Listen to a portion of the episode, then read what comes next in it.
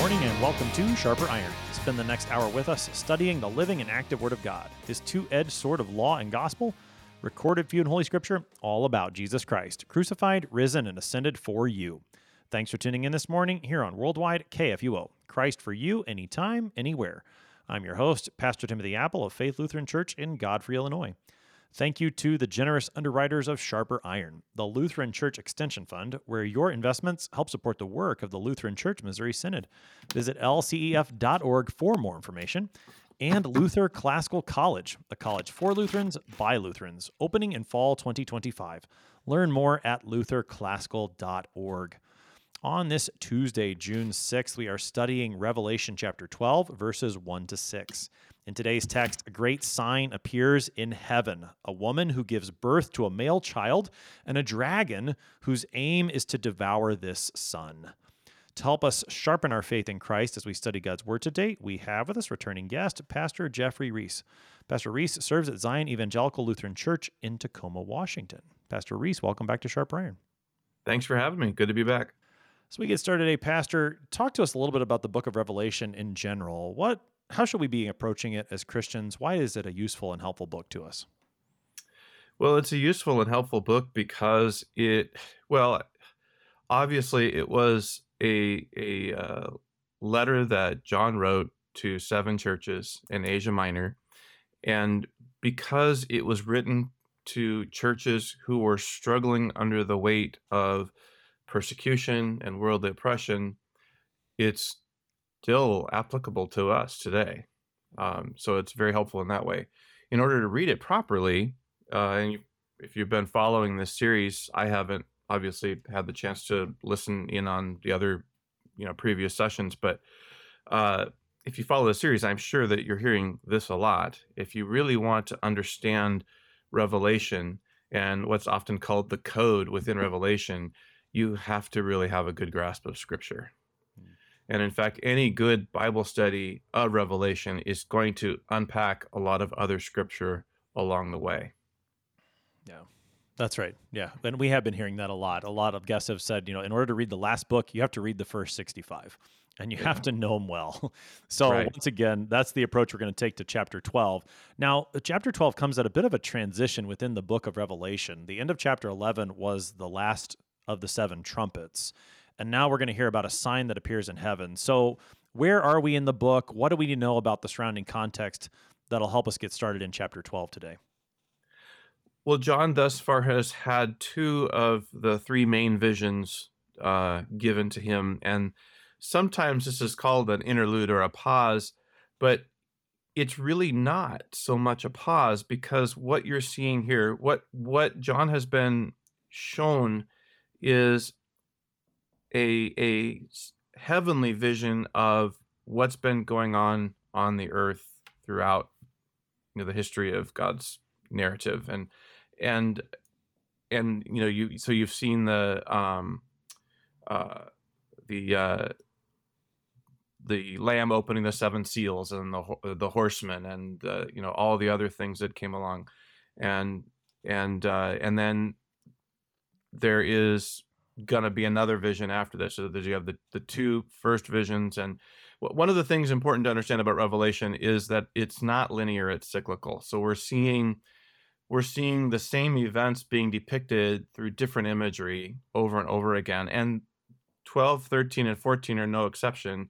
You're you're actually seeing a, a, a depiction of what's been going on. All these events are happening at the same time uh, all, all these different visions are actually occurring at the same time. And so, what we're getting here, what seems like kind of a pause in the action, is actually John being shown uh, an overarching view of of uh, uh, the what, what's the, what's the best way of putting this? Um, it's an exposition. It's an explanation to John of all the things he's seeing happening on the earth, all the, the, the visions he's seen so far um, that depict all the events happening on the earth. Um, he's he's seeing sort of the cosmic cause of all of it. Mm-hmm. Uh, this is the prelude to the battle between Michael and the art and the angels and the dragon and his angels. Um, is, is what we're seeing here, or in in not. I don't even know if I want to call it a prelude because, again, what we see uh, happening here, it's it's not it's not impossible to think that uh, the battle is already going on. The battle that's going to come in verse seven and following is already going on now. Um, it, it's difficult for our minds to conceive of these things because, again, we we think we tend to think linearly to begin with, and I would imagine even a, a, a Hebrew reader back in the day of John would still be struggling to fathom these things uh, because right. there's so much going on at once. It looks like total chaos, but um, the the key to all of this for us is the fact that in uh, chapter five, we we see the probably the strongest emphasis on the enthronement of the Lamb, mm. and the fact the Lamb is on his throne, and we may come back to that a few times. The fact that the Lamb is on his throne means that everything is in his within his authority. Uh, he is in control of all of this, and he is he is already victorious. Yeah, yeah. I think I mean chapter twelve in the book of Revelation. I think is a, a, very important chapter. It's one that I happen to be a little more familiar with than other parts of Revelation because at least part of the chapter shows up when you celebrate Saint Michael and all angels in the church here. Mm-hmm. And so I've I've preached on that a few times. So this is one of the the areas of Revelation that I, I feel like I know a little bit better than other parts because I've heard it so often. And the more that I look at the chapter as a whole, it really does seem like more than an interlude, as you were saying. We called right. like chapter seven, we called an interlude within the seals. And chapters 10 and 11 have the the feel of a sort of an interlude in the trumpets. But mm-hmm. what we're going to read in chapter 12 has a much more, a much grander feel to it a far more overarching feel to it. I in a study that I did in uh, in Smithville, where I served previously on the Book of Revelation, I, I tried to put together like a timeline. And chapter twelve, I really see as the whole of history that we're going to cover in just one short chapter. So, yeah, I think right. it's more than an interlude that we're getting here. Yeah, and you and you in fact you see the entire work of salvation being accomplished, the entire work of Christ's salvation from incarnation to ascension happening in one verse in this yeah. section that we're looking at. Yeah. Um, so yeah, and and it's it, this is very cosmic compared to the. I mean, we kind of think of Revelation as all being cosmic, but even in comparison to what John has seen, the visions of what's happening on the earth with the the seals and the Lamb and uh, the angels and so forth uh, now we're seeing something that's happening both above and on the earth. Yeah. Uh, yeah. In the in the chapters 12 through 14. Yeah. Yeah. So what we're going to start today is part of this cosmic view of history that the Lord reveals to St. John. So let's take a look at the text. This is Revelation 12 beginning at verse 1. And a great sign appeared in heaven, a woman clothed with the sun, with the moon under her feet, and on her head a crown of 12 stars. She was pregnant and was crying out in birth pains and the agony of giving birth.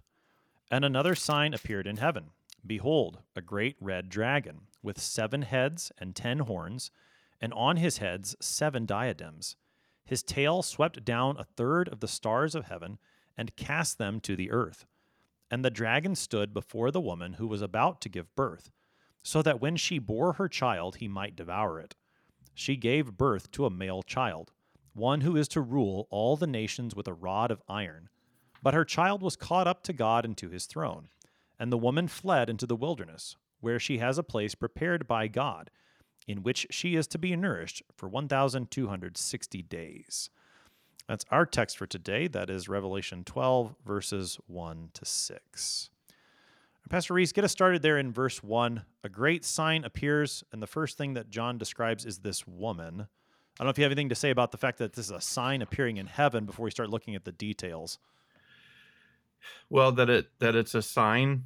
Um, uh, John uses that word a lot, and not just in Revelation. Um, that's the word he used to uh, uh, to speak of the miracles Jesus performed in his gospel. Um, Semeion is the the uh, Greek noun. Uh, this noun appears seven times in Revelation. Um, it it's the the verb means to signify, and and so the noun is a sign, uh, a something's going on here. And the the neat thing about about this one is it's not just a semeion; it's a mega semeion. Hmm. It's a great sign. Um, there's only two places in all of Scripture, I believe, and at, le- at least that John uses great sign, mega semeion, and that is here in 12, and then in 15, verse 1, when uh, the uh, angels, um, the, the the seven censer angels that are introduced in in 15, verse 1, and and in 15, verse 1, the seven censer angels, they're all about pouring out the anger, the wrath of God. And and and they're called a, a great sign. And now here, what's this sign? This great sign is the woman who gives birth to the child. And I hope we all know what that centers on. Right. Obviously, Hopefully, this is yeah. right. Yeah. So this is the great. So you have the you have the one great sign in 15 that that talks about uh, the wrath of God, but now you hear now what we're seeing here is the the work of God's mercy through this this child born of this woman, uh, and so we see this this great sign of God's grace. Hmm. Yeah, well, and, and thinking about the way that John uses the word sign in his gospel, and I think the fact that he attaches sign here and great sign to the work of Christ is a, a helpful tool as we think about what those signs are about in his gospel. That there's there's more going out than more going on than Jesus did some really cool stuff. But Right. this is all meant to teach us This about his, is- his work as the. Christ. This is revealing something about him. This is uh uh we're we're be you know the the signs in john's gospel were always jesus revealing himself in in one way or another as the son of god. Yeah. and and here we're seeing the same kind of thing happening. This this is this is god at work. This isn't just uh, a laser light show um, that we are entertained by but this is god actually working out uh, the conquering of the evil of the dragon and his minions and the the salvation of his people the restoration of his creation Mm, yeah, I think another thing that that when you were talking about there, there's this great sign and another one coming in chapter 15. Just as we think about the structure of Revelation, we've talked about this several times that the idea of cycles, we're going to see the same thing over and over again. It's not just repetition, though. There's a repetition with intensity and with new and Mhm. different emphases each time. So that you Mhm. know, even though you're hearing the same story, you're hearing it in different ways with new directions to look, and it's not getting boring by any means. If anything, it's getting more interesting.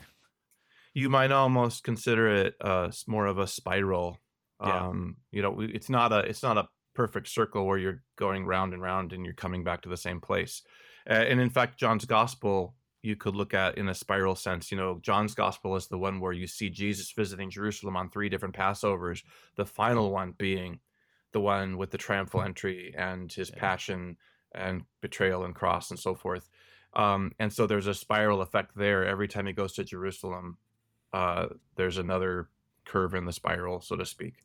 Yeah. Um, so here, here you're having the same thing, but in, in in a much more intense and I think elongated sense uh, in Revelation. So the first part of the great sign that appears in heaven is this woman. Uh, so Mhm. talk to us about some of the details that are given about this woman and what that indicates about who she is, what she's doing. Start talking about. Right. Let's talk about the woman. Well, he's cl- uh, well. He talks about her being clothed about with the sun and the moon underneath her feet. Um, that tells that that tells us that he's seeing her in heaven. So again, this is a cosmic vision now, um, and and he's being very the the the image he's being given to you know makes that very definitive. Um, on her head is the crown of twelve stars. Well, what do we think about when we think of twelve? We think of the 12 tribes of Israel. We think of the 12 apostles. We think of, you know, in other words, we think of Israel and the church. Uh, and in another sense, also 12 can talk about all of God's people, which we would identify ultimately as the church. Um, but the reason I say that is because we're, we'll get into this a little bit more later. But as much as we're talking about, we're, we're thinking a lot about Mary, the mother of God. Um, we can't completely. We, there's a, there's a reason we can also see Eve here, um, as the mother of all creation. Um, and so you know, but but but twelve is that number of the church. So the twelve stars in her crown uh, is important. Okay, so Um, talk, we'll talk more about the the twelve stars, and I guess maybe is the stars does that fit in with the the heavenly bodies that we're talking about, sun, moon, now stars as well. All those kind of go together, and then the twelve signifying the this is the church that I mean the church is involved here. Sure, you, you've got sun, moon, and stars again to indicate this is a cosmic vision. This this is something an event taking place not just on the earth but above it. Um, so so in a sense, you could almost argue that chapter twelve is where you're sort of seeing. Well, you know how we talk about the church as the place where heaven and earth intersect, where God comes to meet His people, um, and so there's a sense where in this chapter we see the heavenly activity and the earthly activity being depicted in Revelation intersecting. Okay. Yeah. And and the fact that it's sun, moon, stars, this this woman is very clearly on the divine side of things. She's Right. she's on on God's side. So okay. Mhm. So she's she's got the sun about her, the moon is under her feet. She's got the the 12 stars and then she's pregnant. And that's the another Right. key detail about the this woman. yeah she's pregnant and uh um she's she's carrying a child in her womb and she cries out loud as in birth pains and as she strains in anguish to give birth. Um the interesting thing about the anguish in in her giving birth in this case is it is not the usual greek word used to indicate the pains of childbirth. Um, paul paul uses uh the word uh, um, uh, what is it? Odino to refer to childbirth pains both in romans and galatians. Um, and that would be the typical greek word when you're talking about pains associated with childbirth. This in, this case the verb being used is basanizo which is kind of fun to say um, but it's a but it's a horrible thing to receive. It's uh, torment torture. It's to have pain inflicted upon you suffering inflicted upon you and uh, in particular um, in parts of the old testament in the greek old testament uh, the septuagint and in and in parts of the new testament as well including revelation it refers to god's punishment of evildoers Hmm. and so it's interesting that the pains of childbirth that she is experiencing are are related to punishment, torment, torture. Um, and so again, identifying this woman as emblematic of all of God's people is is a remembrance of the fact that we are sinners. Hmm. I also kind of enjoy this verse when I'm arguing with a Roman Catholic about the woman being Mary specifically because uh, because then I can kind of kind of op- unpack the whole immaculate conception idea with them and that doesn't usually go over very well. But well, let's let's But, talk a uh, little bit more about about identifying this woman because you've you have Mhm. mentioned Mary in connection with this woman, and you've mentioned Eve, and we've also talked about Israel and the church. And I, Mhm. one of the things that I I really have grown to appreciate about this chapter particularly is that I think all of those identifications are valid in one way or another and and seeing how John pictures it here just illuminates what those various accounts in the scriptures bring out. So I mean, for example, with with Eve, if we if we want to think about this woman as Eve, you know, she's pregnant crying out in birth pains, you can think about the promise that's given in Genesis 3:15. And and then what comes after in Genesis 3. And it's like John is seeing that. Um, if you think about Mary, I mean, you know, that one kind of falls pretty pretty well into line as well. I think the Mhm. one that that maybe I have the most, or that's always struck me as a little more unusual, is to think about this woman as Israel or the church, and in mm-hmm. what sense Israel or the church gives birth to this male son. So maybe talk talk about some of those various identifications and how this chapter helps Sure, to illumine that. Sure. Well, again, this is where if we if we're looking at Revelation through the lens of the rest of Scripture, you know, we see. I mean, how often? I didn't actually count it in this case, but how often is Israel depicted as Yahweh's wife or God's bride? Um, and in the prophets, and particularly in Hosea, you know, even when God's wife is faithless, God still invites her to return to Him and become once more His lawful wife.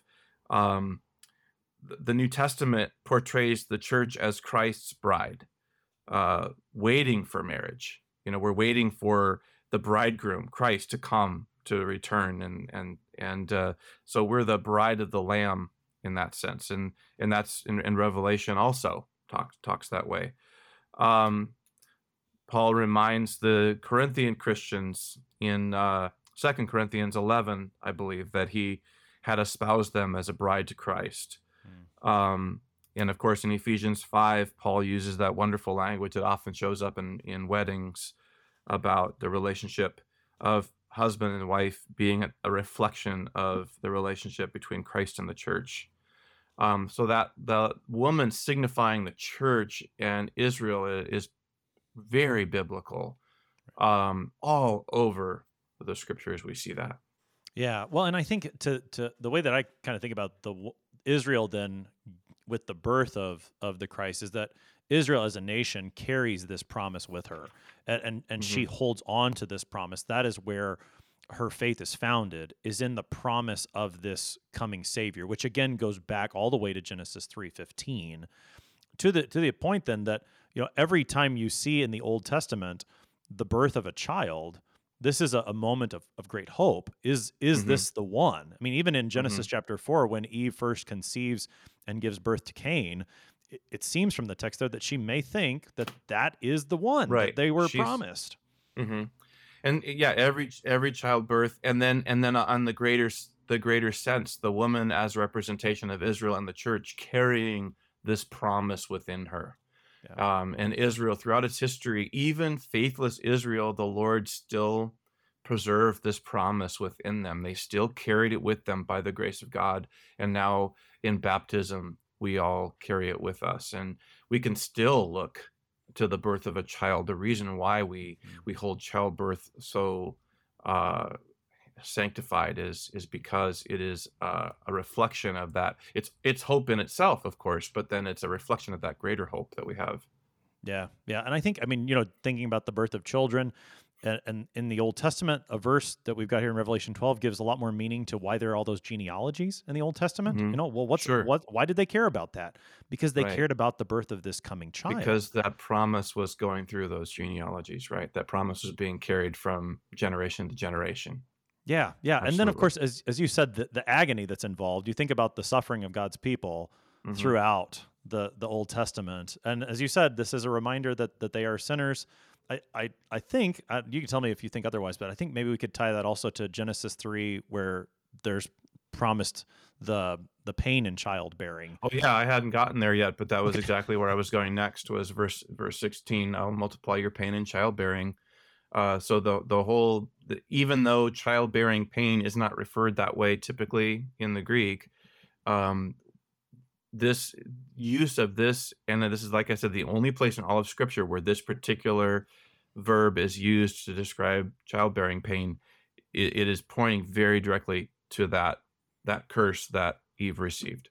Yeah. Okay. So so again, in and this is why I just love this chapter the more that I, I mm-hmm. read it and study it just in those first two verses with this woman who is described in the way she is, we're we're seeing a microcosm of the entire New Testament or Old Testament especially, and even into the New, as you said.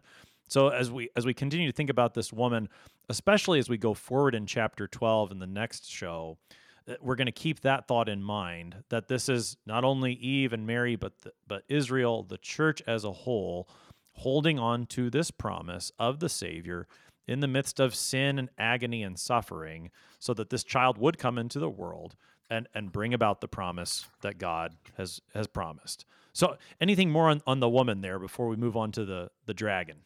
We should probably move on. I have lots more about the woman to be honest with you, but there's a lot uh, more okay. to cover too. I mean, again, we could we could spend days just on these six verses. Okay, all right. So we've got about two minutes here before the break. So start sure. telling us about the dragon as we begin to meet him. Yeah, another sign in heaven. Uh, so that word sign again, uh, and this time not a, not as a nice a sign. Um, a great red dragon, seven heads, ten horns upon his head, seven diadems, and uh, the number seven uh, is a, an important number in in Revelation. It's a number for completeness, um, and a lot of people want to attribute all all kinds of of weird uh, political things to uh, the the dragon, and they they want to assign like different things to each of the heads or the each of the horns or what have you. We really need to remember, even in Revelation, the simplest reading is the best.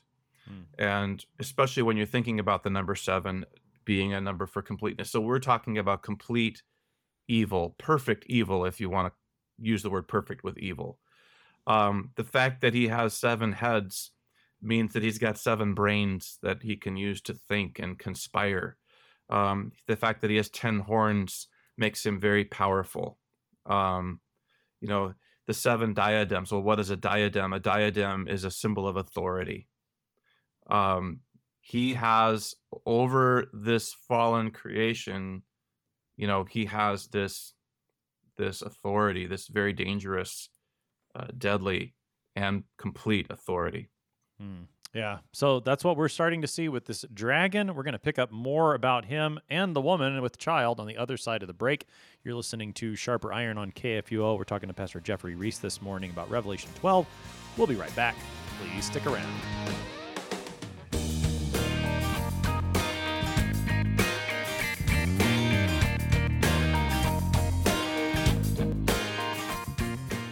Did you know that Lutherans are helping new American immigrants get settled? How about struggling church workers in need of support and refreshment? And we assist at risk children and provide disaster response to hurricane victims. Through LCMS recognized service organizations, we are doing all this and more. I'm Rahema Kavuga of Lutheran Church Extension Fund, and I don't want you to miss out on hearing what your brothers and sisters in Christ are up to. Visit interesttime.org to see how your support gives life to these works of mercy and love.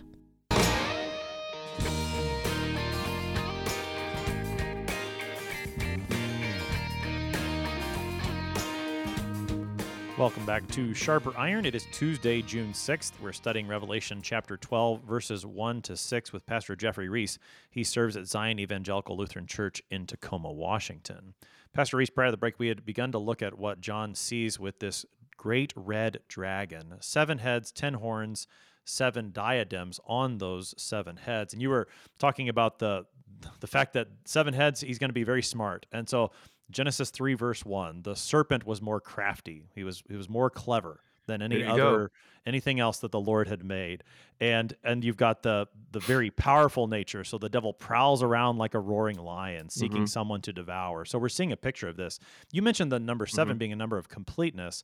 Some of the things that I've I've seen also suggest that the number 7 in association with the devil would would be a reminder that he's imitating God. He he tries to imitate God, but he makes right. a very poor that's, substitute, of course. Yeah, that's a, an excellent point. That because normally we don't think, you know, we think, oh, seven, because remember the number six is more associated with well, the of course six six six is the uh, the number of the beast, and that's coming up in the next chapter, uh, the two the two beasts. But uh, yeah, but he he he disguises himself as an angel of light, as one who represents the true God, and we of course all know that that's false.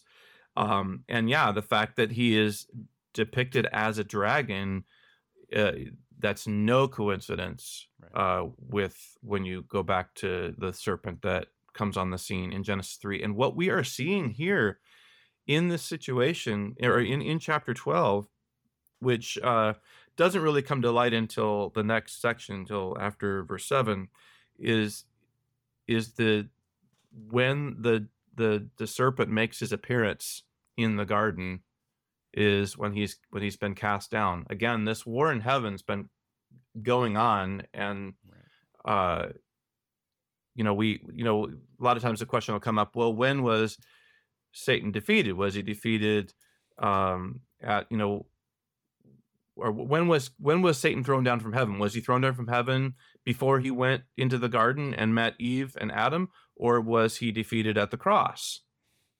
And the answer to that question is yes. yeah. because again, that we've got to remember that this stuff is all operating outside of the bounds of the of the way we think of time. Right. Right, right. Okay, so we've got this this great dragon, and just as a you know we've we've been calling him Satan all along.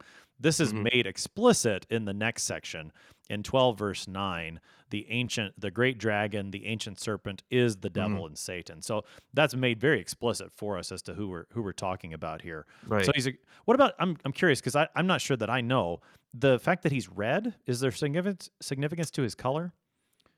That's a good question. I don't know, but I I do know that that that's got a lot to do with why the devil, you know, in popular art and such is always depicted with red skin and so forth. And the horns, um, not you know, a lot of times he just has two horns, but um, and one head usually. But uh, right. Right. Right. Yeah. I, I'm not sure. I'm, I don't know. I don't know either. So I, I, and the Yeah, last time I'm we not- saw red, one of the horsemen or one of the horses was was red back in Revelation Mhm. chapter six. But I'm not sure if we're supposed to associate those things or not. In any case, this is the devil, the great red dragon, seven heads, ten horns, seven diadems. In verse four, his tail sweeps down a third of the stars of heaven and casts them to the earth. What's happening there? Well, it uh, it looks as though, um, or what what? Uh, sorry, I'm losing my tr- train of thought.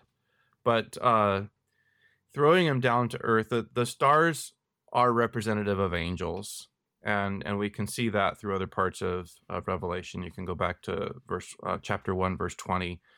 Um, so a star falling from heaven in the scriptures is going to be a fallen angel and so we're talking about the the angels that the devil recruited that lucifer recruited to become his angels his demons as we call Right. them Right.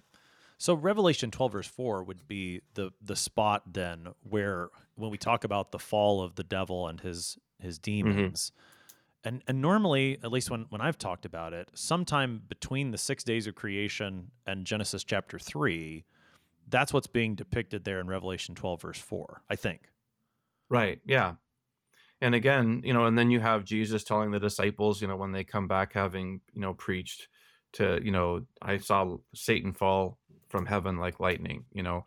And so it seems like their preaching the gospel had something to do with it and so then it's like well is it preaching of the gospel that defeats the devil? Or was it this that you know it's and again the answer is always going to be yes.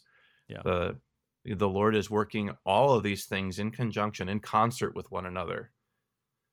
Uh, the narrative of god's salvation is like a tapestry and god is just weaving all of these wonderful things together um, through the through the use of the lives of societies and people uh, Mm. to accomplish our salvation Now the the tail of this dragon sweeps down a third of the stars of heaven, so a third of the angels.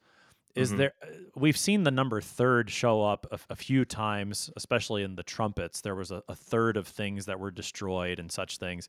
And if I I recall, the the the a third of something indicates that it's a sizable portion, but Right. also not the majority either.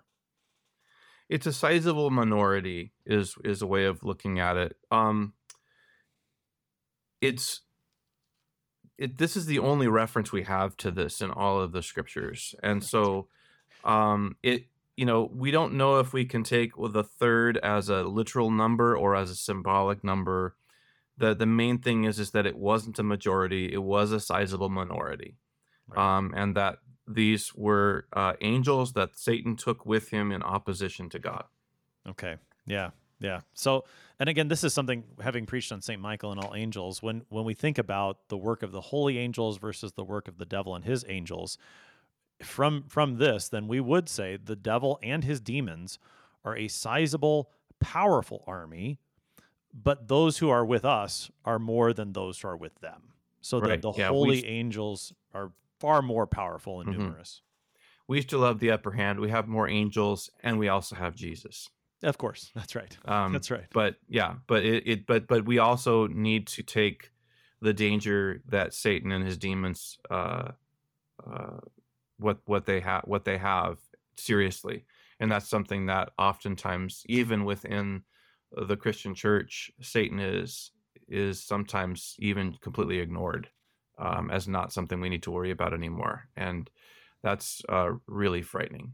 uh, Yeah. because he is active and what wasn't it wasn't it in the Screwtape letters that uh, C.S. Lewis coined the idea that, and then it was repeated in a movie years later. Um, the greatest trick the devil ever uh, devil ever pulled was to convince the world he didn't exist. Yeah, that's right. That's right. That's in the usual suspects, I think, right? Yeah, the, you're right. Yeah, it was Kevin Spacey movie. I don't think Yeah. I've actually seen the movie, but I remember the quote from it. Yeah, And I think I remember telling someone, "Well, I actually got that from the Screwtape letters." But uh, that's good. so That's good. yeah. Yeah. Well, and so I think that as we think about this picture in verses three and four of this great red dragon and his his demonic army, it is good Mhm. that we keep this picture in front of us. You you mentioned the the depiction of the devil as red in popular art, but Mm-hmm. usually just kind of a cartoon character. No no big deal. Right. or Not- John not Lovitz so on Saturday here. Night Live. Yeah, that's right. Yeah. That's right. This is, I Mhm. mean, this is a, so talk, just talk a little bit more about that. Why is that important that we would rightly understand the devil and his power and his wrath against us? Well, when we see the devil interact with people in the scriptures, what is he always doing? He's always quoting God's word. And he's always doing it out of context and in ways that sound really good to us. Uh, he is the greatest exegete of Scripture apart from God Himself, Hmm. and and and yet he has chosen to use his scriptural exegesis for evil, and he, he in that sense he is very dangerous because it is through that power that he steals faith. I mean, he can go and take all of Job's family and wealth and all of that.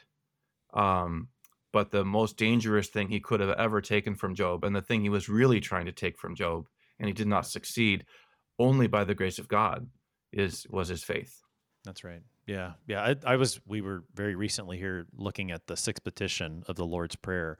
And I've always appreciated how Luther, in the explanation there, when he talks about the things that we are tempted toward, he starts with us being tempted toward false belief, and then comes despair, and then comes other great shame and vice. The devil's ultimate aim is always to be to tempt us toward false belief first and foremost. The other great shame and vice that's bad, and we shouldn't we shouldn't certainly desire those things, but it's false belief that the devil's out to get us to fall into Right. and and he does so he comes to us as a, a harmless looking snake when in reality he's this powerful dragon Yeah. Uh, he he is, and and that's the, the what you said there. False belief, despair. yeah you know false belief despair and other great shame and vice and i'm i was just thinking of of a mighty fortress as our god in the Sure. last verse and and take they our life goods fame child and wife though these all be gone our victory has been won the kingdom ours remaineth yeah so that's right that's right it's So- a great so- great hymn to talk about the dangers of the devil but also the fact that that uh, jesus is on his throne Exactly, exactly. So, as John's vision continues here, we have the great sign of the woman who is pregnant crying out in the birth pains. And now Mhm. the dragon has appeared as well with his demonic army. And the dragon now is going to encounter the woman. So, the dragon, this is the end of verse 4 the dragon stood before the woman who was about to give birth, so that when she bore her child, he might devour it. Now, Right. again, this is as, as I look at this, this is just another marvelous short sentence that describes the entirety of the Old Testament right there. I know, isn't it amazing? and then verse verse verse uh verse 5 here uh you know, she gave birth to a son, a male male child who's going to shepherd all the nations with an iron rod and her child was snatched up to God into his throne. You see the entire narrative of Christ's incarnation, birth, uh temptation, ministry, you know, passion, death, uh resurrection, ascension, all bam, verse 5. That's, That's it. right. That's the entirety of the scriptures right there um, So or at least of the New Testament. Yeah. John just gave us the whole Bible Right, in 12, 4b through verse 5. right. And so the the the Satan Satan is waiting to the dragon is waiting for the woman to give birth so that he might devour her child. Well, where where when do we see what what are the events happening when Jesus begins his ministry? They're de- uh, he he's baptized and then where does he immediately go? He goes out into the wilderness just like the scapegoat having taken on the sins of the people, which is what for Jesus baptism was, was taking on our sins. Um, and who's waiting for him to devour him in the wilderness? But Satan. Yep. And Satan is seeking to devour him by stealing away with his faith, uh, Yeah. by by twisting scripture. Sure. And I think even I mean even before you get to that very explicit battle between the devil and Jesus in the wilderness, going through the Old Testament, you see this happen. And of course, at the birth of Jesus, what does King Herod do? He he Mhm. tries to kill Jesus Yeah, already. you I mean, see so these these little microcosms of Yeah. this greater reality that's unfolding. And so yeah, Herod Herod sneak, seeking to devour the child, um, Egypt seeking to devour Israel, uh, and as they're being as God is giving birth to them, or as the Red Sea is giving birth to them, Yep. uh, right, however you want to put it. But right. I mean, it's it's not an Mhm. accident that Pharaoh in Exodus chapter one tries to deal with Israel by killing the baby boys. I mean, it's just it's not an accident. This you talked Mhm. about the tapestry of God's work in history, and that's that's a part of it. And I really think, I mean, so this is again what I really appreciate about this this vision and this sign is that it it shows us what's really going on in the Old Testament. That every time that genealogy, that line of Christ is in danger, that is an example of the devil Mhm. trying to devour the child. Why does he want Israel to fall so much? It, it's because he wants Jesus. That's what he's trying Mhm. to do. And I, I mean, it really just it starts to open your eyes to the Old Testament and see the the spiritual battle that's happening there. mhm. And it's not just this just sort of historical accident, but this is that age old warfare between the dragon and the woman with child. Mhm. And four and five, we're just seeing played out in many and various ways throughout the entire history of God's people. Um, so, and then the fact and and the and the comfort for us is in that last part of verse five. And her child was snatched up to God and to His throne.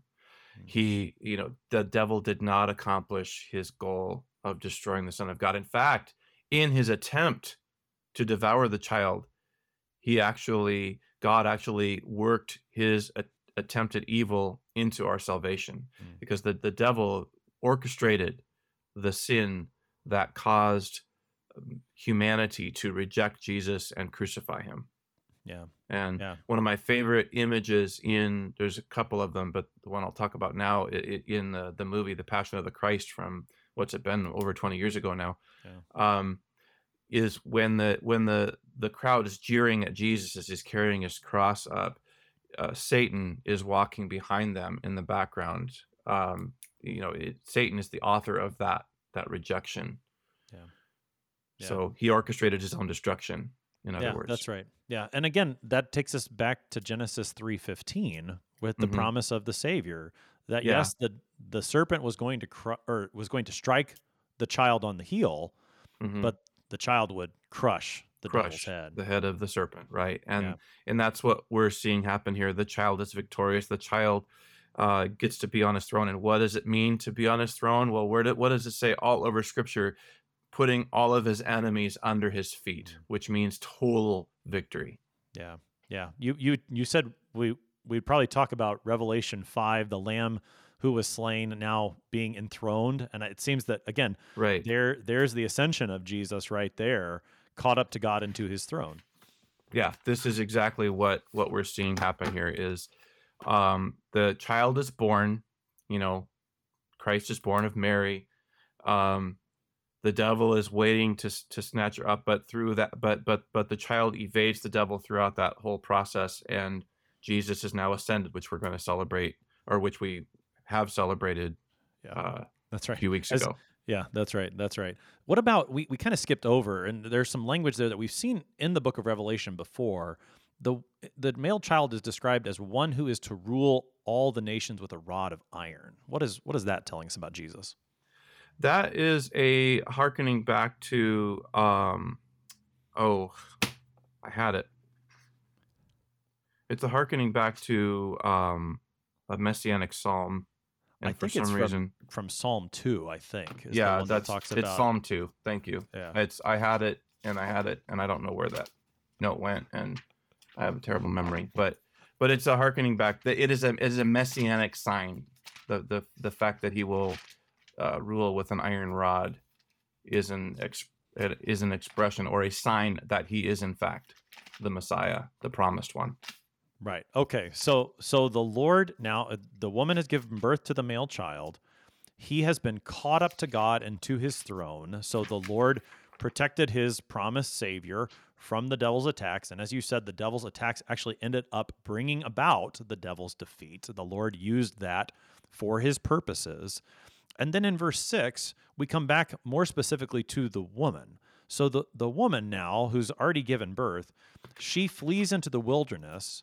There she has a place prepared by God, and there she's going to be nourished for 1,260 days. So tell us more about what happens to the woman after the devil's failed attempt to devour the male child, and now the child being taken up to God into his throne.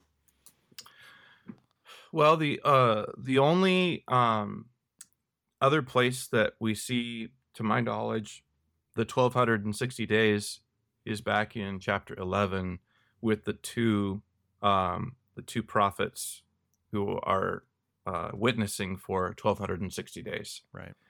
Um, and which is three and a half years, which I think is also Right. 40, 42 months, if I if I remember Right. right. So And- we've seen those numbers, yeah. Yeah, yeah, yeah. And you can you can again connect it with all things. Excuse me, connect this with all kinds of things you're seeing in Scripture, so you can see what is the first thing after the wise men depart, uh, the the magi depart, seeing Jesus uh, and his family. What's the first thing Joseph does? They flee away, you know, from Herod. So, uh, in a in a sense, they they leave they leave the safety of their own nation and they they go uh, into a wilderness of sorts in Egypt. Yeah. Um, the Well, other, even- the other. Oh, go ahead. Well, I was just saying, just thinking about other places like that. You you know, we we've talked about the Exodus already. After the Lord brings his people out, Right. does he take them? Into the wilderness where he nourishes them. hmm Yeah, and and so we we have the the wilderness is what happens after the salvation has occurred, and so you see the wilderness happens after Israel is delivered out of bondage to Egypt. Um, you know, we we've had in verse five the entire uh, ministry, passion, death, resurrection, and ascension of Christ compressed into the words really snatched up to God. And now that that has been accomplished, that Christ is safe, He's on His throne.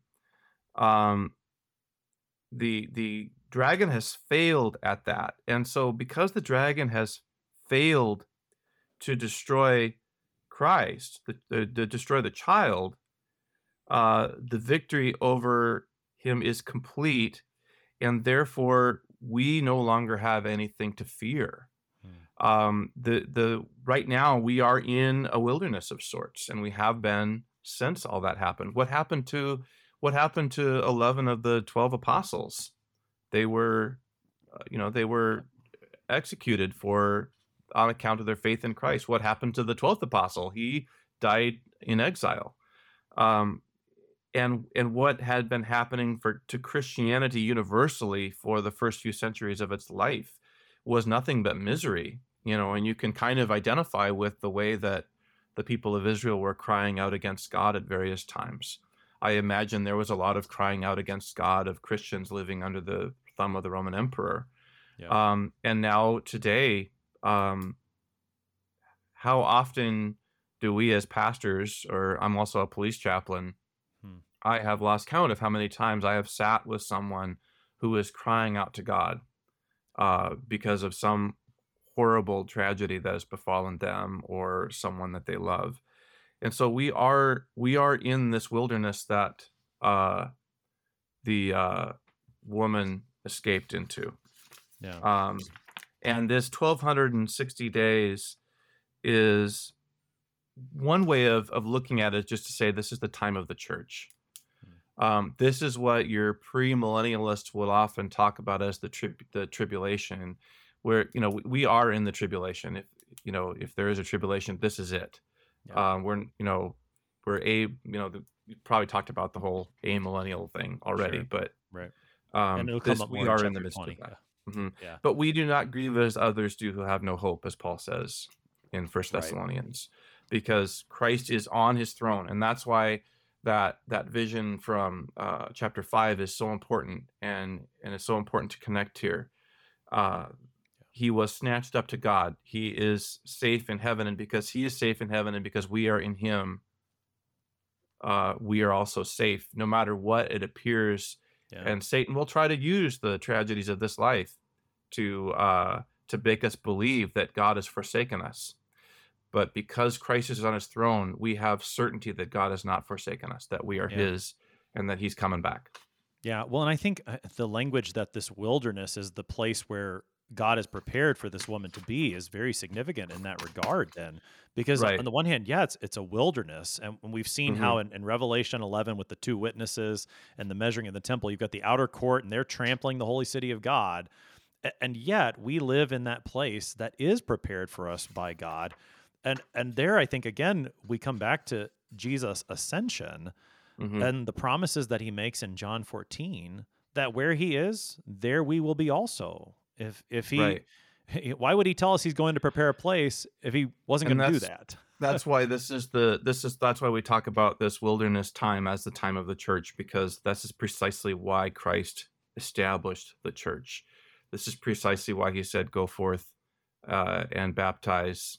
You know, baptize and teach. This is precisely why he said, "This is my body. This is my blood. Do this in remembrance of me." This is all he, him preparing us to to live in this wilderness by his grace while we wait for him to come back for us. Yeah, yeah, and and is as we live in that wilderness, it is a life of faith. You know, because it doesn't. The wilderness isn't going to be. I mean, you look around the wilderness. Where am I going to get food? Where am I going to get water? And again, I think back to Israel's experience in the wilderness before they go to Sinai. Where do they get food and water? Well, the Lord provides. As He Mhm. directs them on that journey in places that don't look like there's going to be any water, He gives them water. And the same is true for us in this wilderness that the Lord provides. He nourishes us even when it doesn't look like it. And that's where, again, Jesus' ascension, I think, is so important. Uh, Dr. Lessing, when he introduced this series for us, we talked about Colossians 3, where Paul says that your life is hidden with God in Christ. And Mhm. that, I mean, is such a, a powerful thing here in chapter 12. Christ has been caught up to God in his throne. We're in the wilderness, but our lives are hidden with God in Christ, so that where he is, there we are too. Right. And the other the other aspect of this, especially when you look at the wilderness wanderings in Exodus, is they were provided for, but they were not provided for in any any sort of way that allowed them to be able to rely on this fallen world for their Yeah. sustenance. They had only as much as God gave them to, you know, so so when we feel we're lacking in something here, um, the Lord may well be using that to teach us, to chasten us, to to cause us to rely on Him, whether we're lacking in health, whether we're lacking in provision, whether we're lacking in wealth, or what have you. Um, the Lord will use that to cause us to rely on Him, trust in Him for all things, and not in anything of this world. We have about a minute left here, Pastor Ries, as we wrap things up on this part of Revelation 12. Help us to see the joy and the comfort that's ours in this text. Well, John's whole purpose is emphasis on the final outcome of what does it mean that Christ is incarnate and that he suffered his passion and death and that he's resurrected. It means that this dragon is is uh, failed. This means that he's defeated. Um, Christ is completely victorious over all of the enemies of God's people. All of our enemies have already been vanquished and so we have nothing to fear. Pastor, Pastor Jeffrey Ries is pastor at Zion Evangelical Lutheran Church in Tacoma, Washington. He has been helping us today to study Revelation chapter 12, verses 1 to 6. Pastor Ries, thanks for being our guest today. Thank you. It's great to be here. The devil tried to devour the child, but the devil failed. Through his working, the Lord was in charge. The Lord brought about Satan's destruction through the death and resurrection and ascension of our Lord Jesus Christ. By that work, he continues to protect us and sustain us in this wilderness as we wait for his glorious return and for him to take us to our eternal home. I am your host here on Sharper Iron, Pastor Timothy Appel of Faith Lutheran Church in Godfrey, Illinois. If you have any questions about this section of Revelation chapter 12, send an email to kfuo at kfuo.org. It's always a pleasure to hear from you. Thanks for spending the morning with us. Talk to you again tomorrow.